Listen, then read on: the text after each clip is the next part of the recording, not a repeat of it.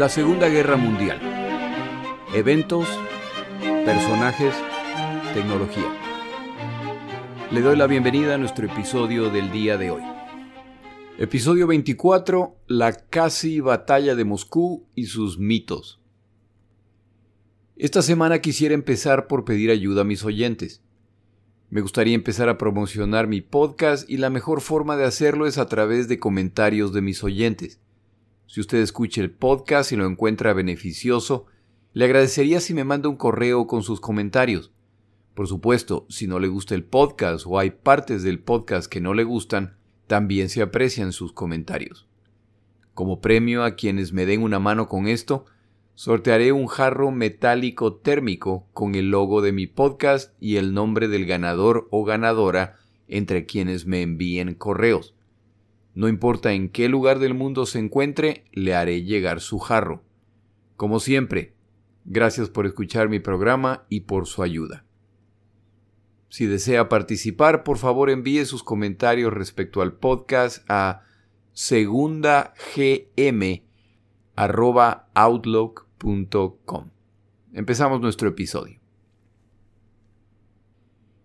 Estamos ya en agosto de mil novecientos cuarenta y uno y a dos años de iniciada la Segunda Guerra Mundial, los alemanes siguen siendo imparables. La campaña alemana de invasión de la Unión Soviética continúa y a pesar de que el plan alemán ha funcionado casi a la perfección, los soviéticos siguen resistiendo. Los alemanes destruyen una cantidad considerable del equipo bélico soviético y capturan o matan a más de tres millones de soldados soviéticos en su afán de destruir las fuerzas soviéticas cerca de la frontera con Alemania. Han aterrorizado a la población civil con su comportamiento barbárico. En los primeros siete meses de la Operación Barbarroja, los alemanes supervisarán la muerte de alrededor de diez mil prisioneros de guerra por día. Por favor, tome en cuenta que no son diez mil combatientes, son diez mil prisioneros de guerra que contaban con la protección de la Convención de Ginebra.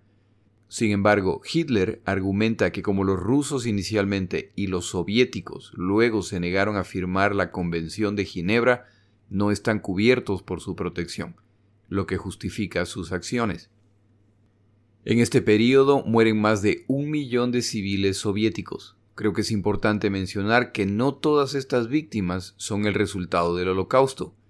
Muchos de los muertos civiles son judíos, por lo que deben ser contados como parte de la solución final ordenada por Hitler. Pero también un número considerable son ciudadanos soviéticos no judíos que también fueron asesinados. Es justo también mencionar que Stalin ha ordenado resistir a través de grupos partisanos, por lo que los muertos también son el resultado de actos de sabotaje, ataques a las tropas alemanas y los actos inevitables de retaliación alemanes. Hitler no vacila en utilizar esta circunstancia para dar rienda suelta a sus tropas.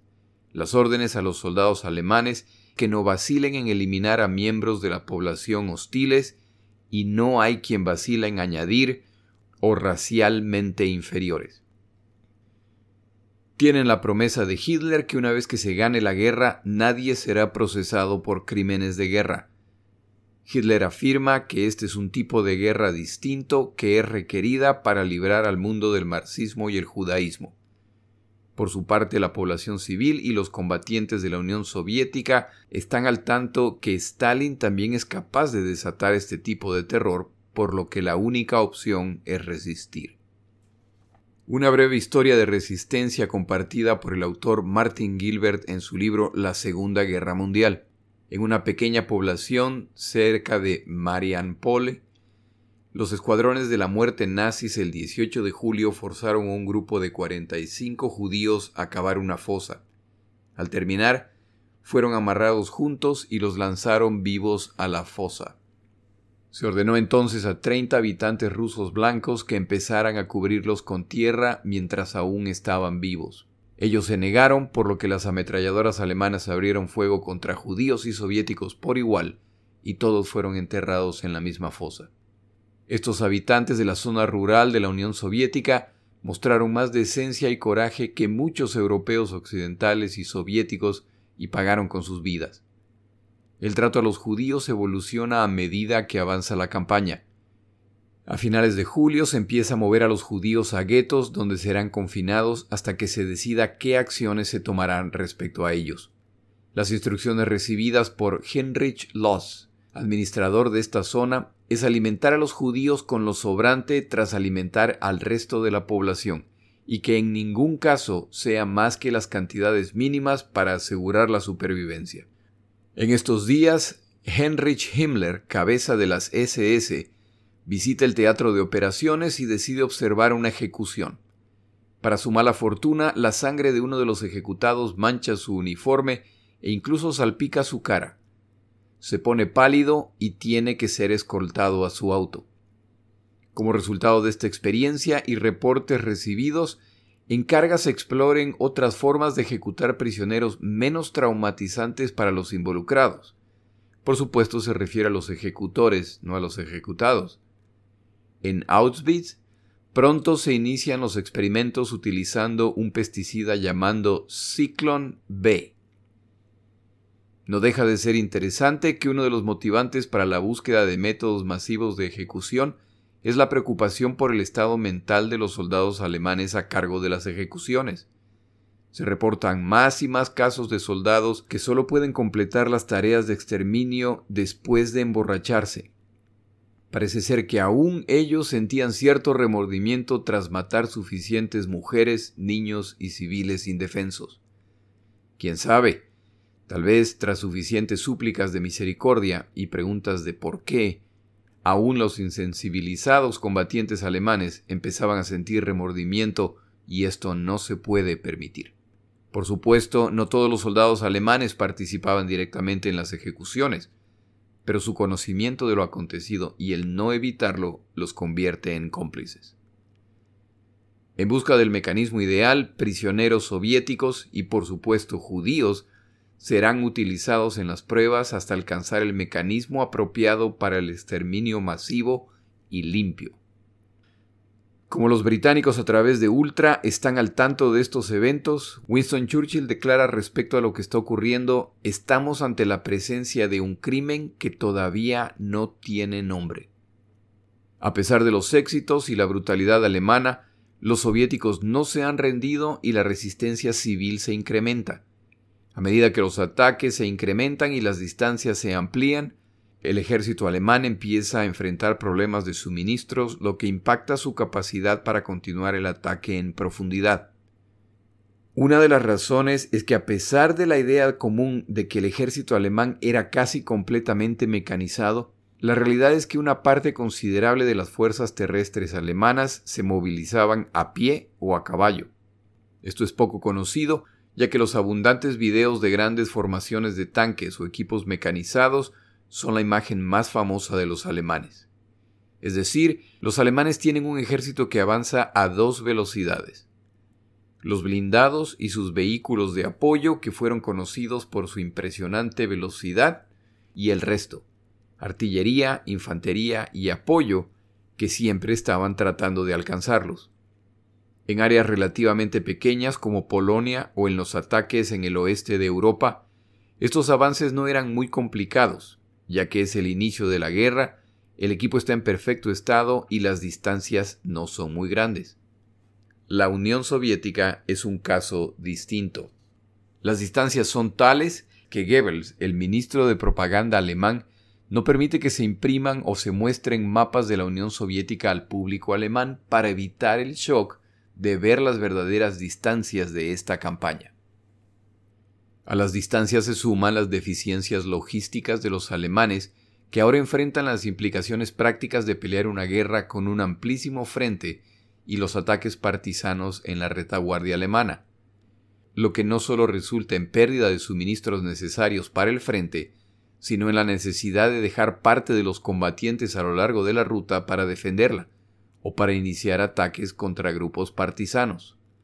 Canaris, el jefe de la inteligencia alemana, informa a Hitler que su evaluación es que la campaña no va de acuerdo a lo planeado, y que lo que están encontrando es que los soviéticos, lejos de colapsar, se están unificando detrás de la causa soviética. Esto no es sorprendente, dado que todos, incluyendo aquellos que recibieron a los alemanes como libertadores, han sido brutalmente tratados. Como se mencionó en el episodio previo, para agosto el avance alemán ya ha alcanzado su pico más alto.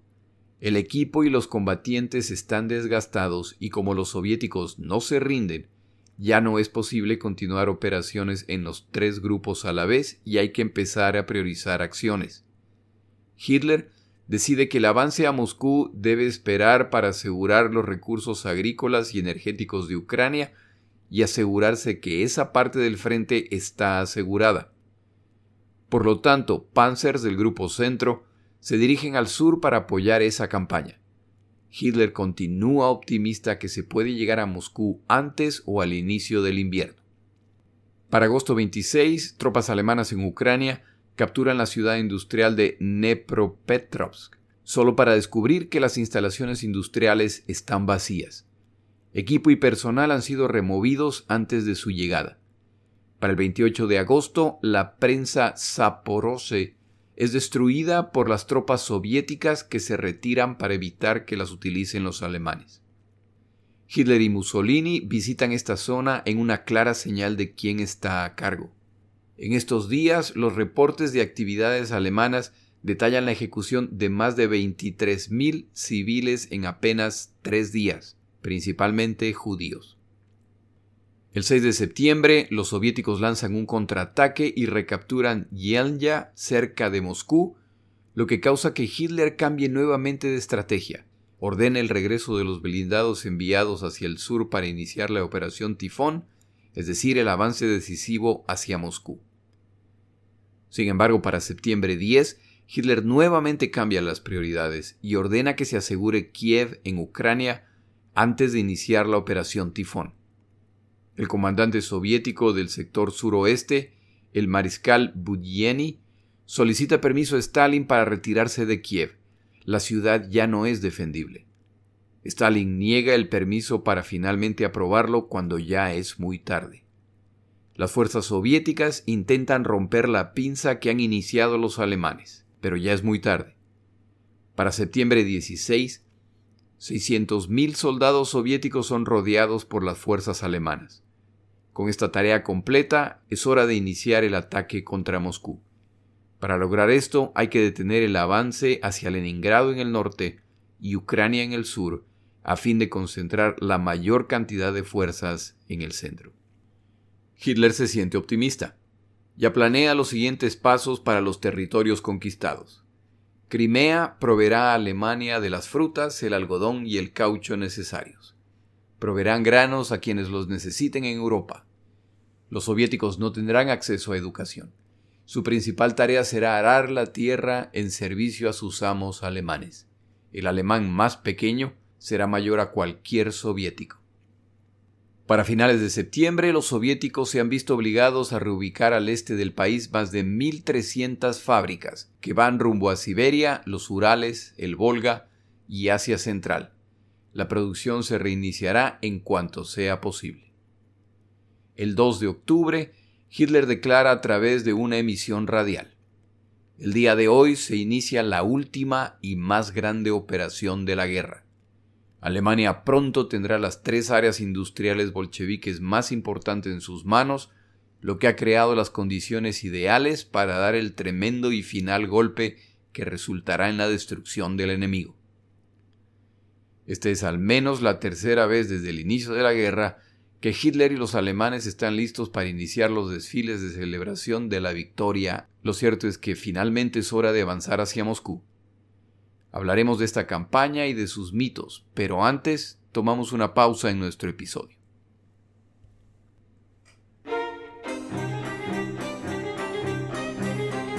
Palabras de Churchill. Cuando Alemania inicia la invasión de la Unión Soviética, Churchill se presenta ante la Cámara de los Comunes y de hecho ante la nación británica para promover una alianza con los soviéticos. Le preguntaban en privado a Churchill si no entraba en conflicto al abogar por un sistema, el comunismo, al que siempre combatió.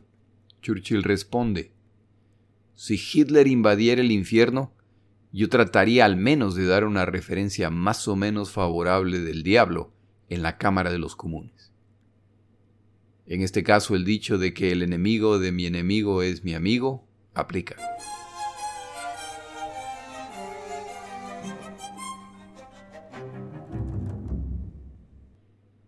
La campaña contra Moscú se inicia con buenas señales para los alemanes al empujar a los defensores soviéticos y ganar momento en el avance. Para octubre seis el avance va bien y en Berlín ya se comunica a los periodistas internacionales que los soviéticos están básicamente derrotados. En este mes empieza a llegar a la Unión Soviética además, a través del Ártico, cantidades considerables de equipo militar enviado por los británicos y estadounidenses. Tanques pesados, aviones caza de combate, rifles antitanque y piezas de artillería. Este equipo pronto encontrará su camino hacia el frente. Los soviéticos resisten y los alemanes siguen buscando la solución para detener a los tanques T treinta y cuatro, claramente superiores a los tanques alemanes a pesar de las rudimentarias tácticas con las que se los utilizan. El general Zhukov, quien había sido despachado a Leningrado, ha sido llamado a Moscú para encargarse de la defensa de la ciudad. Su presencia en Leningrado ya no es necesaria por razones que explicaremos en otro episodio. A pesar de su llegada, las derrotas soviéticas continúan y para octubre doce cae Kaluga, una ciudad soviética a apenas cien millas de Moscú. Los alemanes se están acercando y para octubre quince todas las oficinas gubernamentales y oficinas internacionales en Moscú se preparan para la evacuación a Kuybyshev. En esta ciudad hasta se construye un búnker para Stalin, que nunca se necesitó ya que al final Stalin se quedó en Moscú. Se empieza a minar los puentes cercanos a Moscú y dentro de Moscú. Se destruirán ante la primera evidencia de la presencia del enemigo. Cuadrillas de civiles son enviadas a la periferia de la ciudad para cavar trincheras y trampas antitanque. Estas cuadrillas enfrentan ataques esporádicos de aviones alemanes. Para el veinte de octubre, medio millón de moscovitas son movilizados para cavar miles de millas de trincheras y trampas antitanques alrededor de la ciudad, a la vez que se despliegan ciento ochenta y cinco millas de alambre de púas. Para mediados de octubre, el clima se vuelve una de las preocupaciones principales alemanas. Las primeras nevadas, combinadas con temperaturas alrededor del punto de congelación, empiezan a causar problemas. Una breve explicación para quienes no viven en zonas donde cae nieve en el invierno. Si cae nieve y la temperatura sube por encima del punto de congelación, la nieve obviamente se derrite. Si luego de esto la temperatura cae bajo cero, la nieve se transforma en una capa de hielo. Si se repite este proceso suficientes veces, lo que ocurre cuando la temperatura oscila alrededor de los cero grados centígrados, entonces se va formando una capa de hielo peligrosa para vehículos y seres humanos. En el otoño, durante las intensas lluvias, los alemanes rogaban que empezaba el invierno, para que el suelo pantanoso como resultado de las lluvias se endurezca y sus vehículos puedan avanzar. La nieve y las bajas temperaturas han llegado y ahora es necesario enfrentarlas. Para octubre veinticinco, una cantidad abundante de nieve se ha acumulado, pero la presencia de la nieve no parece afectar demasiado a los alemanes, que ya se acercan a menos de ochenta millas de Moscú desde el norte, el centro y el sur de la ciudad. Para octubre treinta y uno es ahora la Fuerza Aérea Alemana la que se suma al ataque con los bombardeos. Los Stuka disfrutan el renacimiento de su imagen como excelente bombardero de precisión a tierra y antitanque. Para noviembre doce la temperatura en Moscú baja a doce grados bajo cero y las tropas alemanas empiezan a sufrir por el frío y se empiezan a dar más y más casos de soldados alemanes que se dormían durante sus rondas nocturnas y sus cuerpos congelados eran encontrados en la mañana. El dieciocho de noviembre se produce un evento que causa pánico entre las tropas alemanas. Tropas atacando la ciudad de Venev de repente son atacadas por tropas soviéticas en uniformes blancos de invierno y perfectamente equipadas para combate en la nieve, y para colmo, las acompañan los temibles tanques T treinta y cuatro. Los alemanes, además de su sorpresa, recuerde que están bajo la impresión de que los soviéticos estaban al límite de su resistencia, deben enfrentarlos con armas que no funcionan apropiadamente a causa de las bajas temperaturas. El reporte oficial alemán respecto a esta operación declaraba: "Esta es la primera vez que algo así ha ocurrido durante la campaña rusa, y es una advertencia que la capacidad combativa de nuestras tropas se encuentra al límite y ya no es posible esperar que completen tareas complejas". Ese mismo día, el diario del general alemán Adler declaraba: "El enemigo ya no tiene reservas en la retaguardia y su predicamento es seguramente peor que el nuestro. Desafortunadamente para el ejército alemán, ese no es el caso. De hecho, los soviéticos han logrado ocultar de los alemanes significativos refuerzos que se están preparando para entrar en acción". Para noviembre veintitrés, las tropas alemanas ya están a treinta millas de Moscú, alcanzado la villa de Istra. Para noviembre veinticinco, el avance alemán al sur de Moscú es tan exitoso que se teme la posibilidad de que Moscú sea rodeada. El general soviético Rokossovsky es advertido que no habrán más retiradas, no hay dónde más retroceder. Para noviembre veintisiete, el avance alemán es finalmente detenido. Este día, el mismo optimista general Adler empieza a reportar que nuevos grupos de combatientes soviéticos están apareciendo en el noroeste de Moscú. No son fuerzas grandes, pero aparecen continuamente. Para el primero de diciembre, los alemanes lanzan dos desesperados ataques contra las defensas periféricas de Moscú. Para el dos de diciembre, los soldados alemanes involucrados en estos ataques están al punto de agotamiento físico, mental y emocional. Este es el día en que combatientes alemanes reportan que podían ver a la distancia los techos y las cúpulas de los edificios del Kremlin. Así de cerca estaban. Sin embargo, en tres semanas de combate, más de ochenta mil soldados alemanes han muerto intentando llegar a Moscú. El cinco de diciembre, y en medio de una tormenta de nieve, tres ejércitos soviéticos emergen de la retaguardia de Moscú y se lanzan sobre los alemanes. Vienen perfectamente uniformados para combatir en el invierno, su equipo está adaptado y cuentan con los suministros, combustibles y aditivos que permiten a su equipo y armamento combatir en bajísimas temperaturas. En total, ochenta y ocho divisiones soviéticas combatirán a las sesenta y siete divisiones alemanas que sitiaban Moscú. Nada mal para una nación que los alemanes asumían carecía ya de reservas materiales y humanas. Se inicia ahora el lento y doloroso proceso de hacer retroceder al ejército alemán, que tiene instrucciones de parte de Hitler de no ceder un milímetro. Antes de concluir nuestro episodio, creo que es importante hablar de algunos de los mitos de este periodo. Investigando para este episodio, encontré en YouTube una conferencia, desafortunadamente está en inglés, en la que historiadores respetados hablan de los mitos de la Segunda Guerra Mundial. En mis páginas de Twitter, arroba la segunda G M, y de Facebook, la Segunda Guerra Mundial, eventos, personajes, tecnología, pongo el link para esta conferencia. Creo que la encontrarán interesante. A continuación, algunos de los mitos relacionados con la Operación Barbarroja. Parte de la narrativa de la Segunda Guerra Mundial para algunos autores es que, en la Operación Barbarroja, los alemanes tenían un excelente plan que fue arruinado por el invierno ruso y por Hitler al vacilar en el avance hacia Moscú. Es decir, si Hitler hubiera avanzado hacia Moscú en agosto, los alemanes hubieran ganado la guerra. Aún a pesar de este retraso, cuando las tropas alemanas finalmente avanzan hacia Moscú, si las temperaturas no hubieran sido más o mucho más bajas de lo normal, el plan alemán seguramente hubiera funcionado y hubieran triunfado. Es decir, el general invierno es quien derrota a los alemanes. Después del final de la Segunda Guerra Mundial, cuando Hitler ya ha muerto, algunos de sus comandantes principales siguen vivos.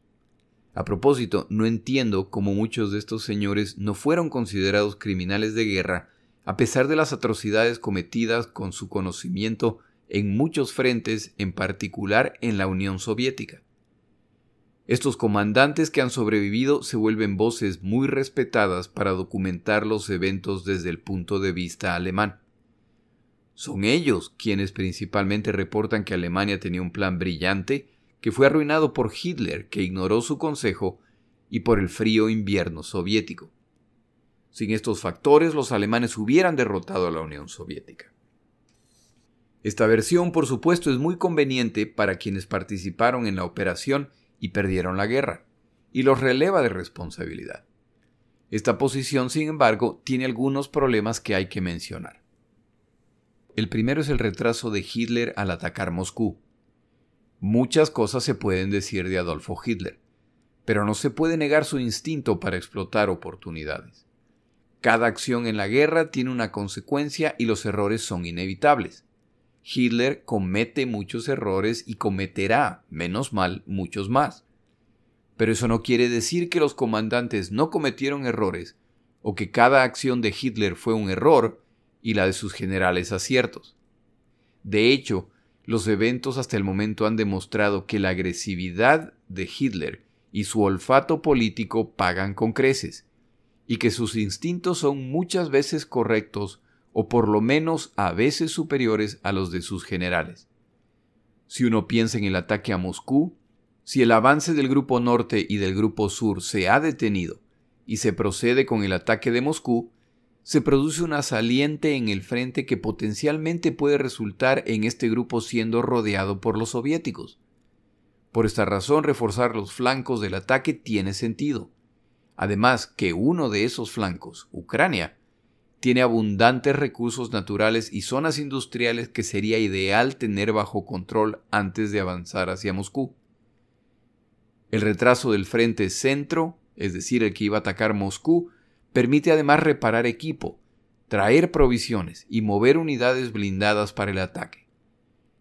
Hay razones válidas para el retraso, y aunque comandantes individuales alemanes protestaron por la decisión, a estos comandantes les interesa su sector y sus tropas. Hitler tiene que concentrarse en el frente total. Las discrepancias entre comandantes que quieren alcanzar la gloria en su sector, sin mayor preocupación por el frente global, son comunes, y le ocurre a aliados y a los países del eje. Es decir, que la decisión de Hitler de retrasar el ataque no fue necesariamente un error. Otro componente de esta narrativa es que el duro invierno soviético arruinó el plan alemán. Hay varios problemas con esta posición. El primero es que ya para finales de agosto está claro que, aunque se han obtenido victorias significativas, el avance alemán se está complicando y volviéndose más sangriento. Agosto es verano, todavía no empieza ni el otoño y el avance ya se está comprometiendo. Para agosto se concluye que ya no es posible avanzar en los tres frentes y por lo tanto hay que priorizar los ataques. Llega septiembre y con este las conocidas lluvias otoñales de la Unión Soviética. Este es un fenómeno que ocurre cada año con mayor o menor intensidad en la primavera y en el otoño, y es por tanto conocido para invasores e invadidos. Estas lluvias son tan conocidas que hasta tienen nombre, las rasputitsas. Como muchos de los caminos soviéticos no estaban propiamente asfaltados, con la lluvia se producen significativos lodazales que retrasan el tráfico. Si esto es cierto con vehículos pequeños o medianos y con muy poco tráfico, ¿cuánto más con altísimo tráfico de vehículos medianos o de alto peso? Es justo preguntar, ¿quién tenía la responsabilidad de estar al tanto de un evento climático que ocurre cada año? ¿De quién era la responsabilidad para preparar contingencias en este caso? ¿Cómo puede el plan alemán ser excelente si es el clima quien los detiene? En septiembre, las lluvias hacen los caminos intransitables y el avance lento al punto que los alemanes empiezan a rogar que lleguen heladas para que los caminos se endurezcan y puedan transitar los vehículos. En octubre llegan las ansiadas heladas y la nieve. no como resultado de los ruegos alemanes, sino porque es un evento anual. Los caminos efectivamente se endurecen y ahora pueden avanzar, pero las heladas, la nieve y por lo tanto el frío empiezan a impactar los esfuerzos alemanes. Preguntas similares son relevantes en este caso. ¿Fue una sorpresa la llegada del invierno soviético? ¿Fue una sorpresa las duras condiciones resultantes del frío y la nieve? ¿Fue una sorpresa que los alemanes que no tenían uniformes de invierno empiezan a sufrir? ¿De quién era la responsabilidad de prepararse adecuadamente para este escenario? ¿Puede, por lo tanto, el plan alemán ser considerado magnífico cuando son los elementos naturales perfectamente conocidos y predecibles los que los detienen? El argumento de que a Napoleón le pasó lo mismo debilita aún más esta excusa. Si ya le pasó a los franceses en siglos previos, menos excusa para que les vuelva a pasar. Otro punto obvio es que en el frente hacía tanto frío para soviéticos como para alemanes. La diferencia es que los soviéticos estaban mejor preparados para el invierno que los alemanes, que en su optimismo confiaron en que la campaña duraría dos o tres meses. Durante su invasión a Finlandia en mil novecientos treinta y nueve, los soviéticos tuvieron que aprender la dolorosa lección de que no se envía tropas a combatir en invierno sin los uniformes y equipo adecuado. No volverán a cometer este error y ahora es el turno de los alemanes para aprender esta lección. Respecto al avance a Moscú, el último y más importante de los mitos que me gustaría mencionar es que si los alemanes llegaban a Moscú en agosto, ganaban la guerra. Y fue por lo tanto el retraso de Hitler que causa los problemas.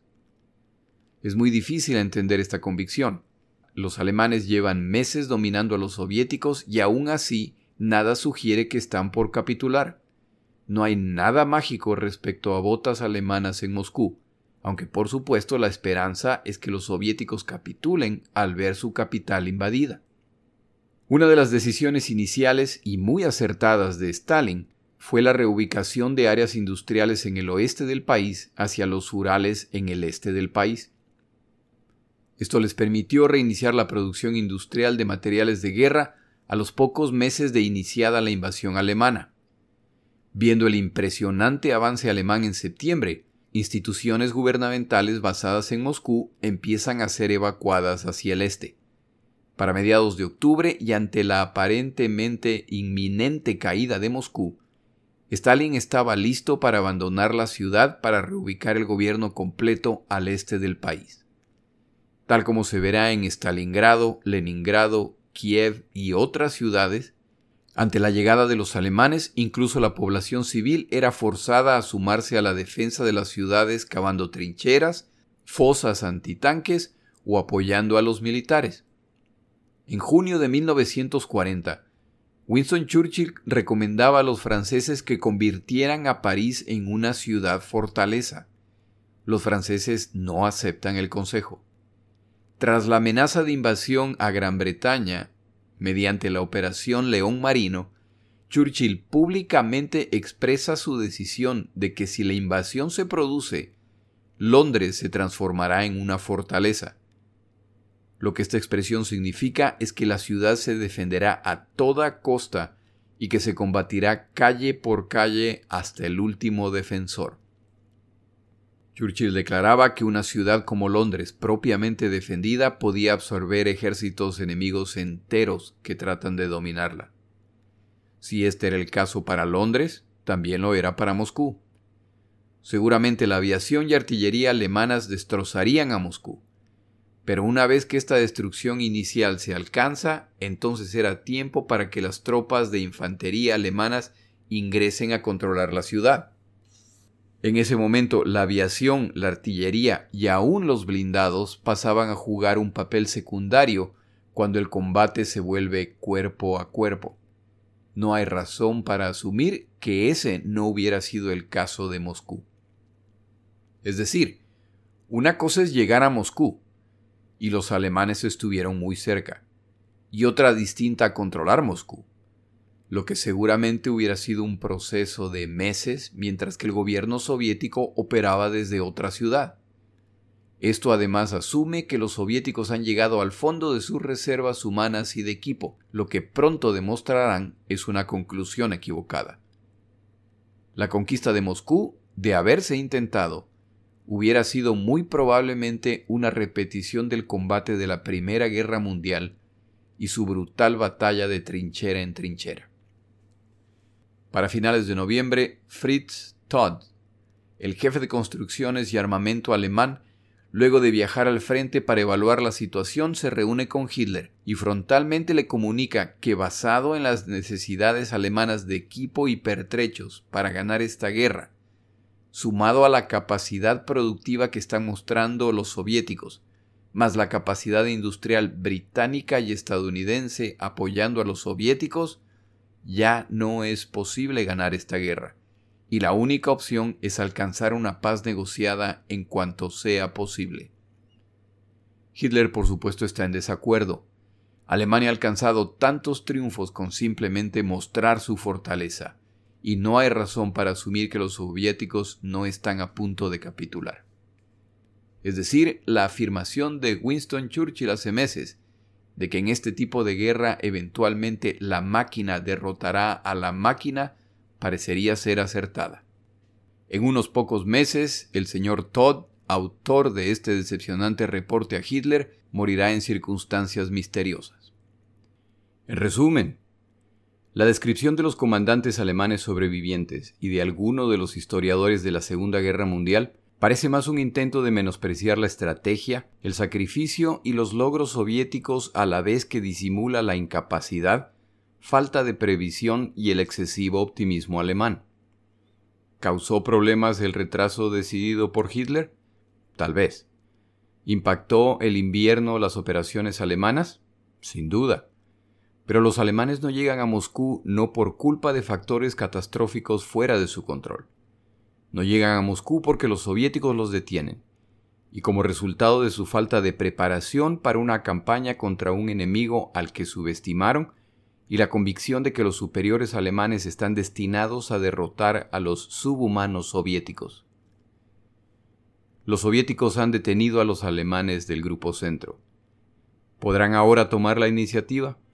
Esto se relatará en un futuro episodio, pero ahora necesitamos tomar un desvío en los eventos para concentrarnos en Joseph Stalin y su impacto en la Unión Soviética, lo que haremos en nuestro siguiente episodio. Mi nombre es Jorge Rodríguez, gracias por acompañarme. Para información adicional respecto a este episodio, las notas de este podcast, que incluyen la narración de este episodio, así como acceso a resúmenes, videos, documentales y materiales adicionales gratuitos disponibles en el Internet, por favor vaya a Amazon y busque el libro La Segunda Guerra Mundial, Eventos, Personajes, Tecnología. Al comprar estas notas me ayuda y me apoya financieramente. Puede encontrar información adicional en mi página web, la segunda g m punto com. Muchas gracias.